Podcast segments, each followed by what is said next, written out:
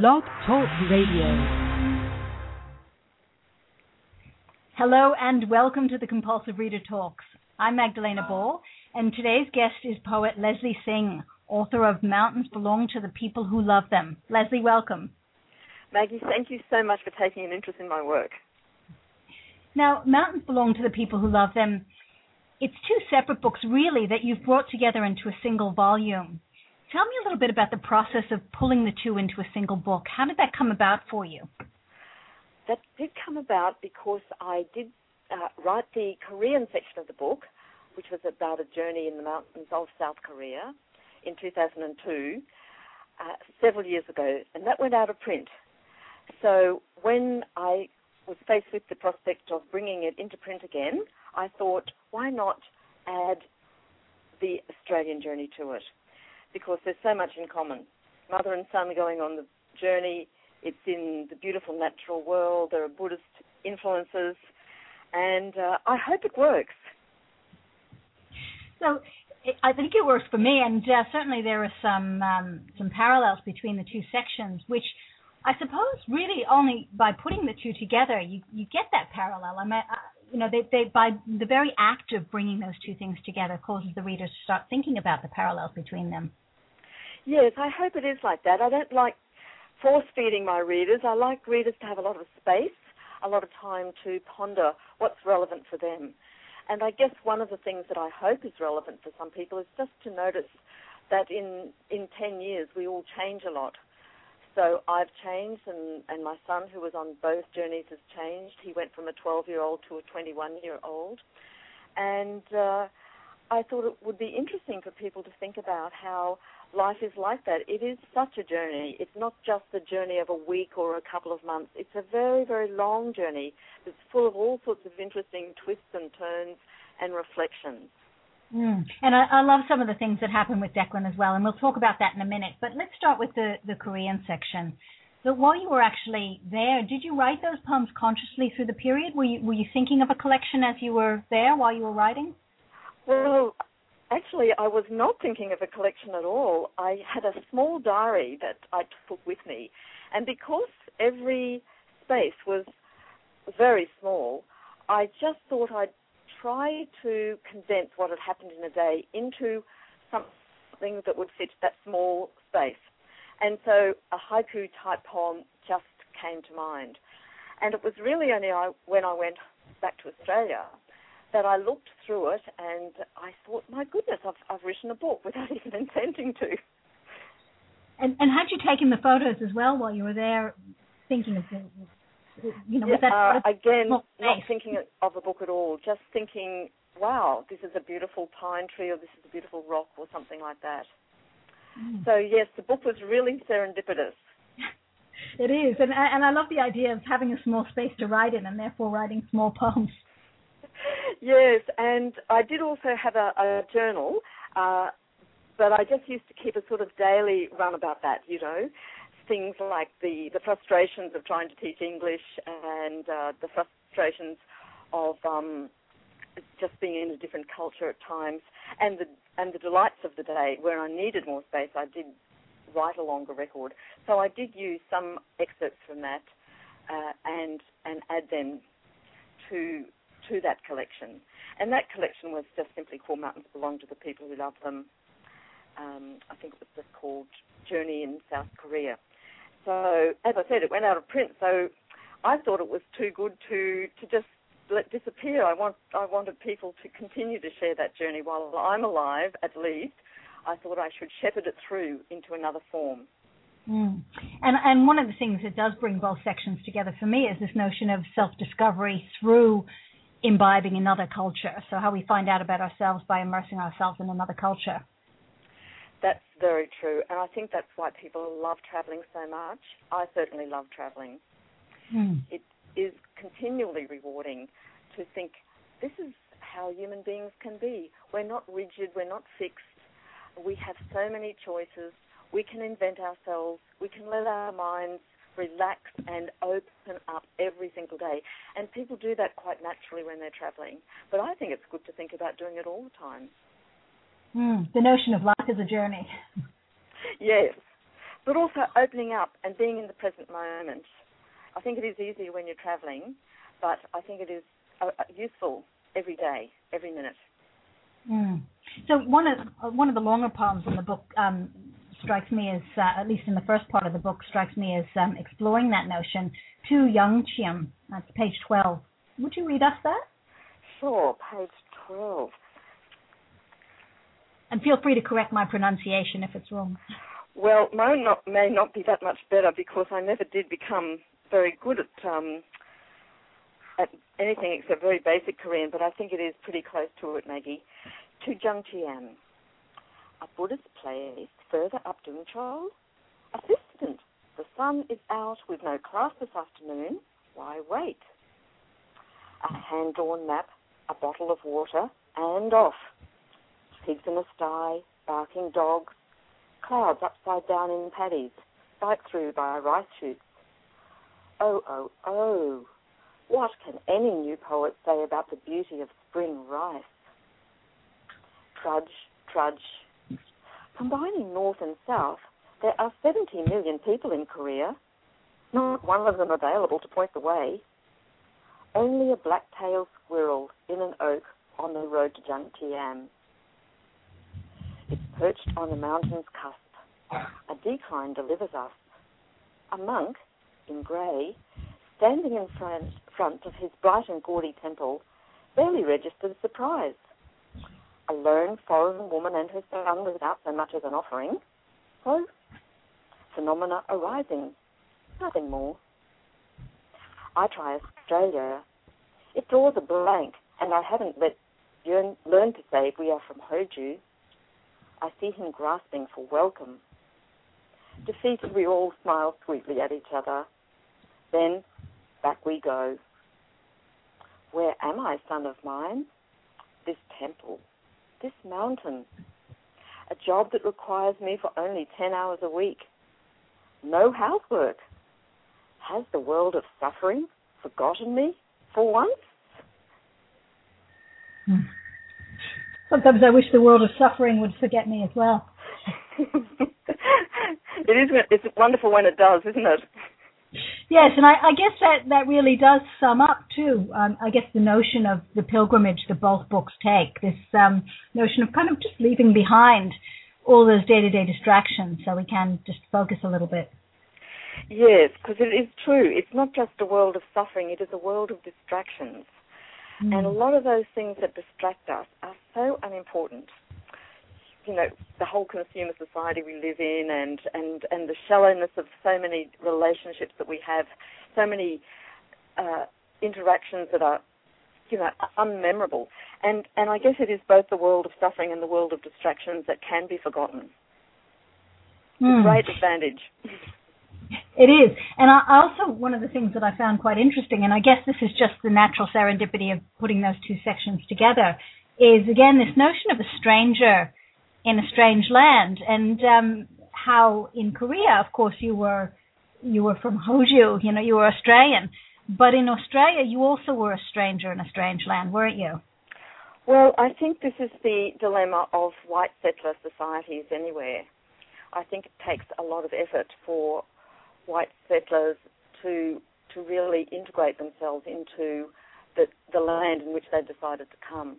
And yes, the indigenous um, uh, culture really does interest me a lot, and it's something I can learn so much from. And it it just really did present itself in that second part of, of the book, that journey that I'm I write about in Eastern Australia. Uh, that you're constantly thinking, Indigenous people survived here, you know, for 40,000 years with the, with the most basic of, um, of things, and yet their culture flourished, and it is a really inspiring thing. Mm. And I guess coming to terms with it, I mean, it, it, in the second part of the book, and I'll, I'll, get to that a bit more later, but um, the, the uh, Gamba people, you you felt their presence where you were, and, and they were there, and you know, in person as well, but uh, almost a kind of ghostly presence for the, you know, the tribe that was. Yes, but of course the tribe still is. Um, it is, you know, the Yugambeh people are the people of that famous strip, the Gold Coast. Uh, they used to travel from the Gold Coast right up into those mountains of the hinterland, and uh, you know they still are, of course, and um, you know it's it's just uh, wonderful that the Queensland government saw fit to integrate some Indigenous knowledge in its signposting. So it was a lot easier for me as a walker through the forest of the Great Walk uh, to actually see, ah, this is the Yugambeh Cave, and people were, oh, sorry, the Yugambehr's um, Qurbani Cave, and this is where Yugambeh people sheltered for many, many times as they made these journeys. So I'm really grateful to the Queensland Government for, for taking the time to, to consult the Yugambeh elders and to get some of the Yugambeh knowledge, uh, even in that small way, available for us as, as walkers. It was just wonderful. Mm. And, and quite a different world from the rest of the Gold Coast as well, isn't it? Oh, for sure. but I, I felt that kind of peacemaking sense, you know, coming to terms with maybe what was a, a violent and, you know, fairly guilt-ridden past as well. Yes, um, I think it is important to go beyond a sense of guilt. Uh, a sense of guilt is, is immobilizing. And I think the challenge for white settler and Indigenous cultures is to create something new. And there are lots of new new things. I mean, we're we're both adaptive kind of cultures, and it is important to to find something new. I've certainly found within the Buddhist philosophy some real connections with Indigenous Australian um, philosophy. Uh, the sense of interconnectedness, for example, is very strong in both philosophies, and also, uh, you know, uh, a real um, observance, uh, what in the Buddhist tradition is called um, mindfulness, but uh, Indigenous people are so well known for very careful observation that allowed them to live with with all the um, elements and, mm. and to thrive. Yes, it sounds like there's another book in there.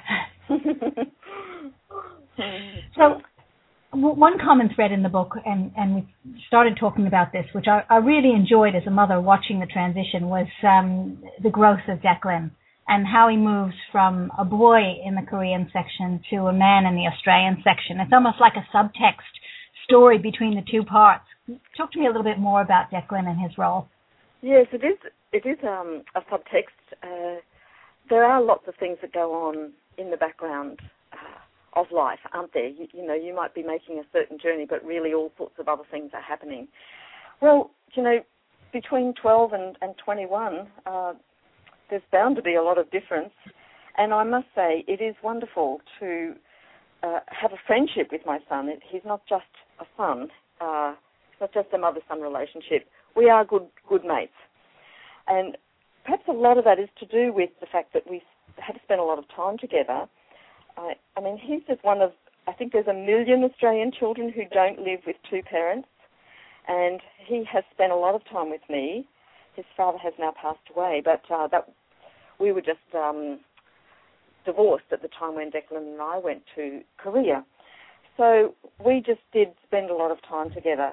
And you see so many um, sort of examples of where it's it's difficult for parents and especially mothers and and uh, only children or being an only parent. And there are so many times when I want to say look it can actually be a really productive and beautiful experience. Uh, it's the one that's presented to you. It might not be the first choice but um, it's the one you're in. So make make it really special make it really good.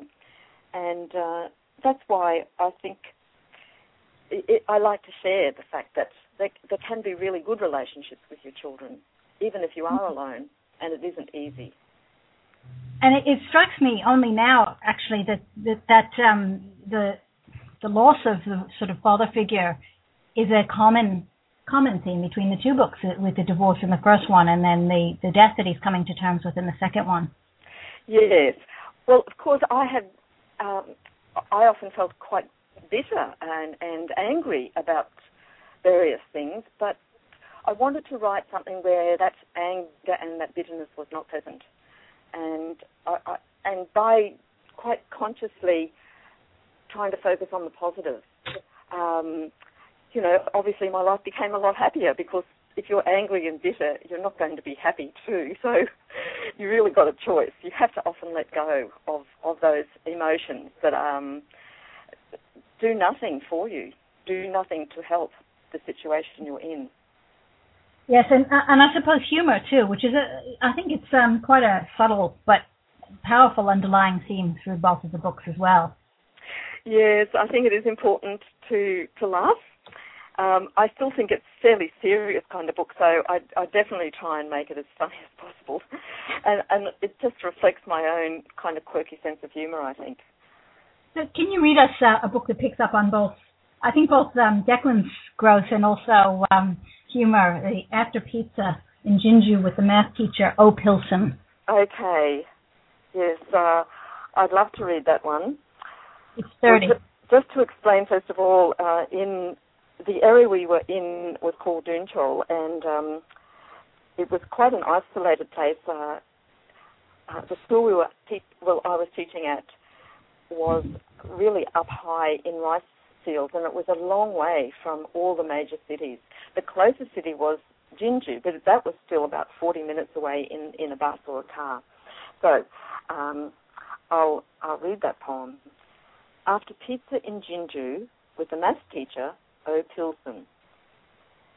Damn those non-existent buses from Wanji, and no friendly farmers Hyundai in sight. It's goddamn late for a walk up to Inchol without a torch or coat. Into my right ear, my bachelor colleague, Mr. O, pours his broken heart every single male teacher I've met in this country has an I'll never love again story in English learnt from pop music.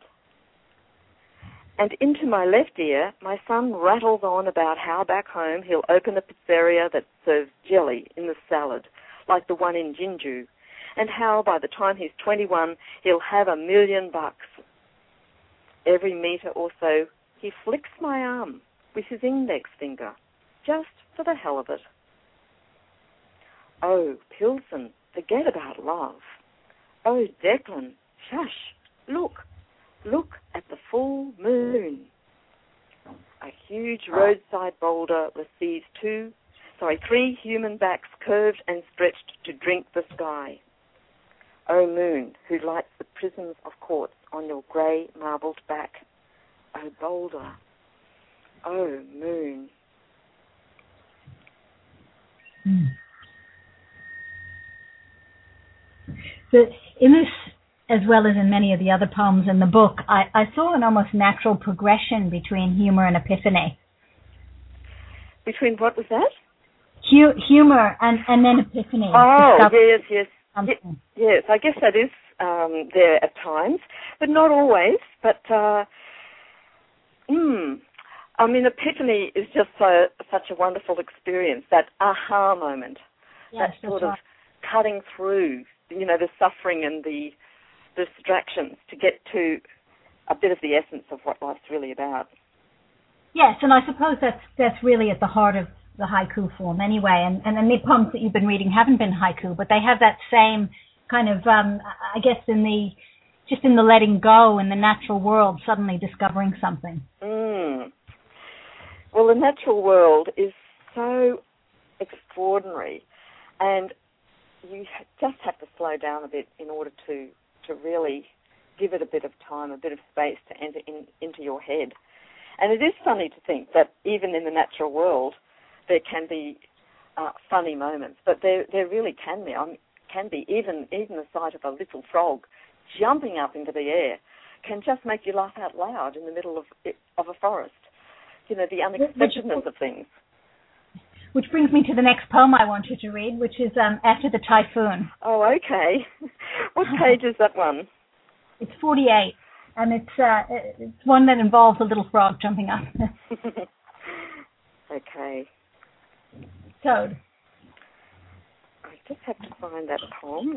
Um, it's page 48.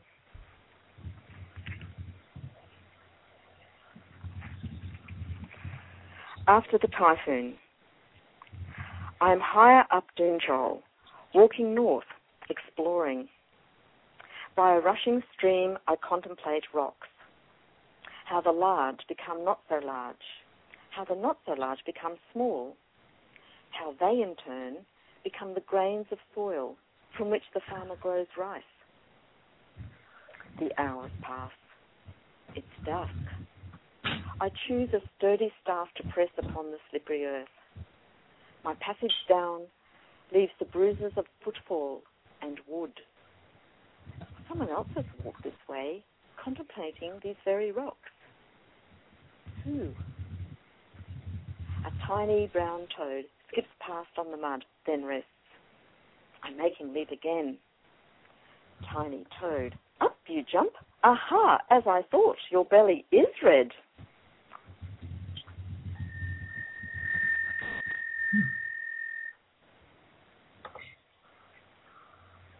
So I found in that one as well the same kind of that same kind of um, humor leading to self-revelation, I suppose. Yes. Well, I was uh, really very lucky in that I had learned to meditate before I went to Korea, and I spent a lot of time on my own there in semi-meditative sort of situations. That was a day I spent alone. I'm not sure what Declan was doing that day, perhaps um, looking at the squirrels in the trees or mucking around in his own way, just as I was. And uh, yeah, I, I really did experience some wonderful mind states while I was there, and it was just letting the natural world really work on me. Mm. And in a way, that little tiny toad, it, it's a kind of um, metaphor for epiphanies in general, I guess. You know, how unexpected and vibrant and um, and enriching an insight can be. Mm. So let's talk a little bit about the second section now, the Eastern Australia Slow Days on Old Pathways. Um, it's almost it's it's quite different. It's not really it's poetic, but it's not poetry as such. It's more of a life story. Yes, that's true. Uh, I do think it does relate to a form of poetry called haibun, which is a Japanese form um, the famous Basho wrote not just the um, small haiku that we are all pretty familiar with, but also he wrote about a long journey he took in in Japan on on a narrow road, and that is poetic prose. So I didn't try and overdo the idea of it being haibun, but it, that's that's the closest poetic form it would have. Mm. And, and why do you feel it's so important? I mean, you, you do a lot of work around life stories like this. Why is it so important to get this stuff down? Hmm. I'm not really sure. It's interesting because it's part of my own change. I used to be a very political person, and I really did not have an inner life. I was very focused on right and wrong and everything being needing change and sort of trying to push changes through, make a better world. And I guess in my own life, I've discovered that it's really important to open up to the world as it is and uh, to really think carefully about what sort of world you really do want changed into. Because a world where everybody is, um, I think, happier on, on a deeper level is a much more important aim than than thinking I'm just going to have a world that, um, for example, banishes rich people. You know, I think it's really important to think what kind of um, of existence really matters. So I, I, guess my own journey has been from um, a fairly uh, lacking in an inner life to, to having an inner life and and walking through the natural world is, is part of that.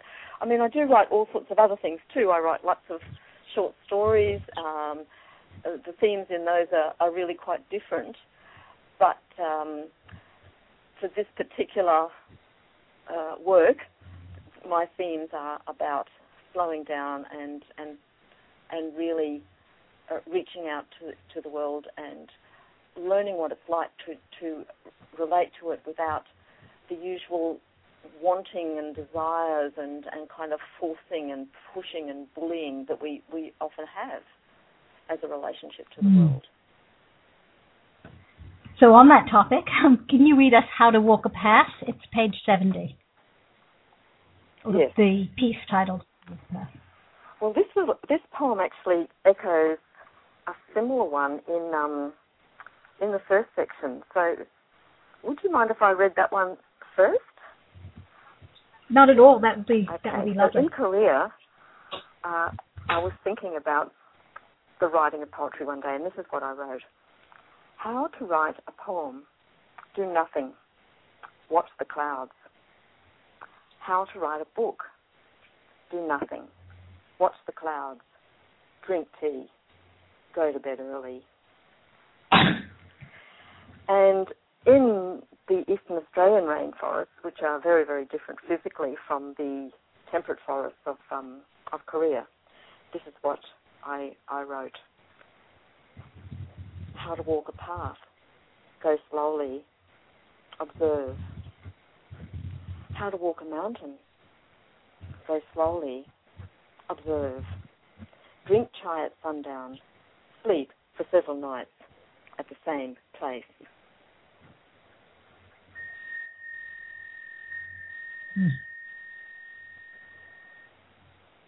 Yes, and I think that both of them pick up, and it, it's an interesting parallel. Did did you do that deliberately? Yes. Well, the first one, as I said, uh, the Korean poem was just written quite naturally. You know, just not thinking of a book or anything. But the the second poem written in in Eastern, about Eastern Australia was more deliberately written to to continue that theme of well, how do you walk a path in Australia? You know, how, what is the best way to to relate to it? And I guess the message is Mm. similar. Um, you know, if we keep trying to force things into place and to sort of uh, fit them into some sort of notion of um, what ought to be that fit, fits in with our society's view of things, then we might miss what's really important. I mean, of course, to really write a book or a poem can often take a lot of effort and a lot of thought uh, and a lot of striving. But I think it, for me, it's really important that uh, a lot of that uh, writing really does come from the heart and, and not just be an intellectual or straining exercise or one that's just after, say, publication or all the other kind of delusional thoughts that writers can have at times, like fame and fortune and that sort of thing. Mm. For sure. Now, um, you made a YouTube video, which um, I enjoyed very much. Presumably, you were actually filming while you were walking to make that video. It certainly it gives the impression of being on the scene.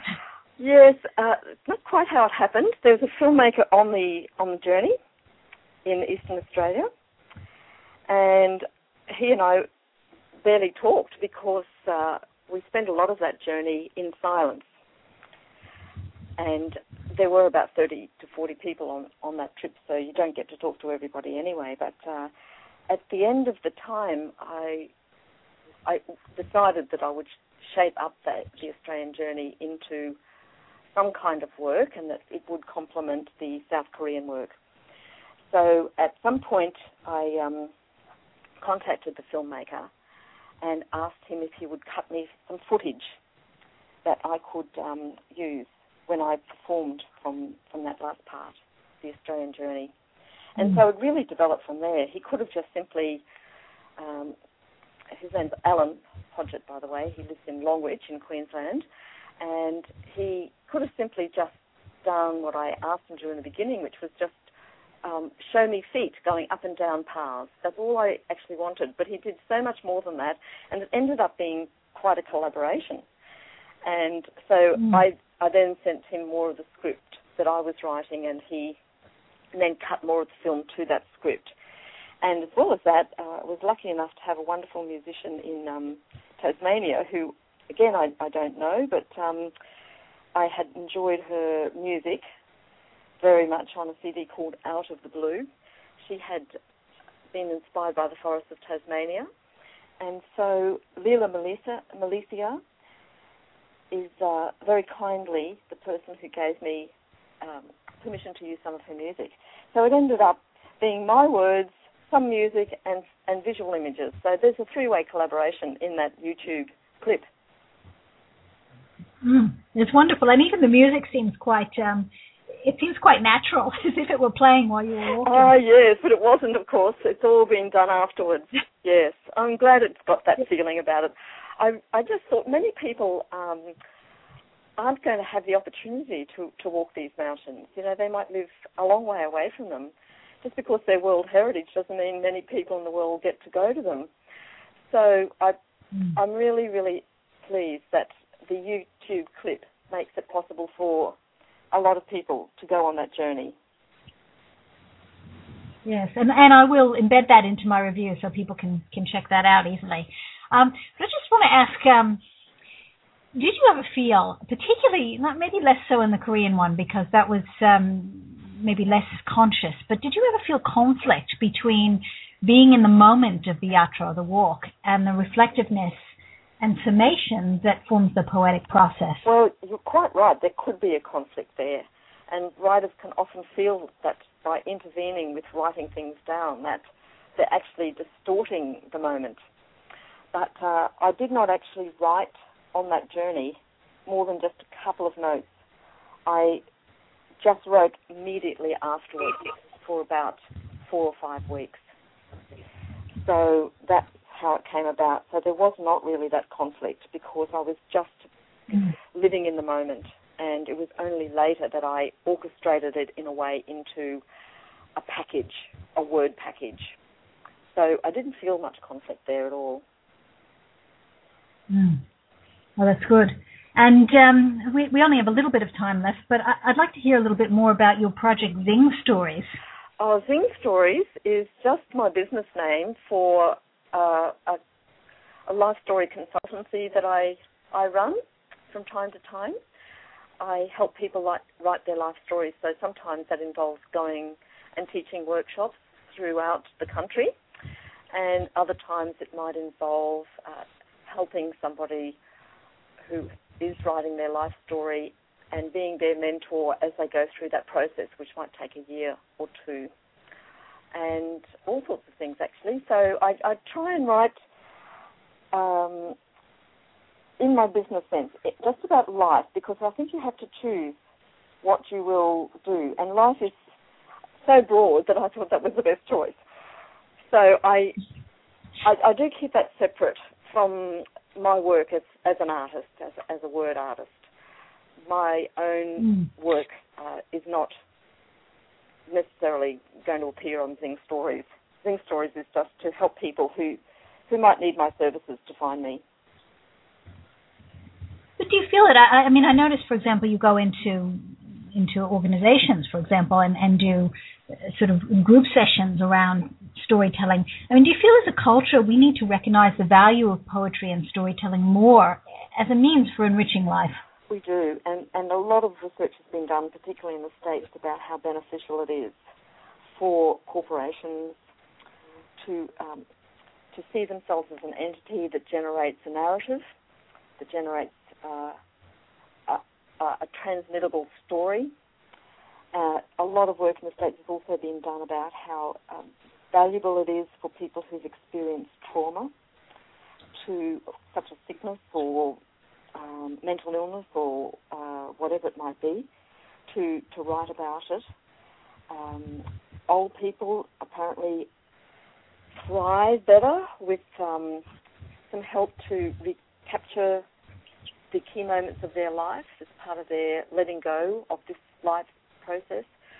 I, I do find that I'm probably just a bit ahead of society here in some ways, in that um, I, I would really love to be doing much more to help clients, but um, if, if I'm not getting that kind of work, then I just simply get on with my own projects. And I also am a teacher, so I do high school teaching, and I teach English and and history.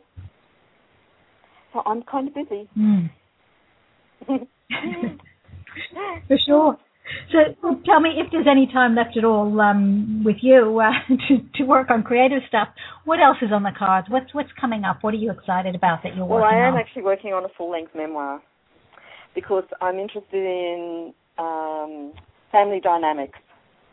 I, I didn't come from a particularly happy family.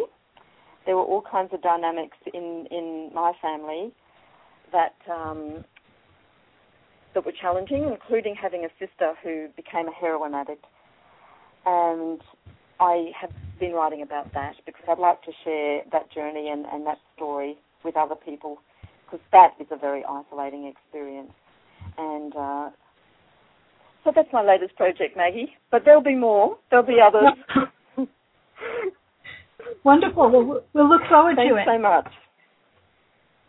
And that's all we have time for today, but thank you very much for joining us, Leslie. And to my listeners, please join us again in the new year for another episode of the Compulsive Reader Talks. Thanks and bye bye.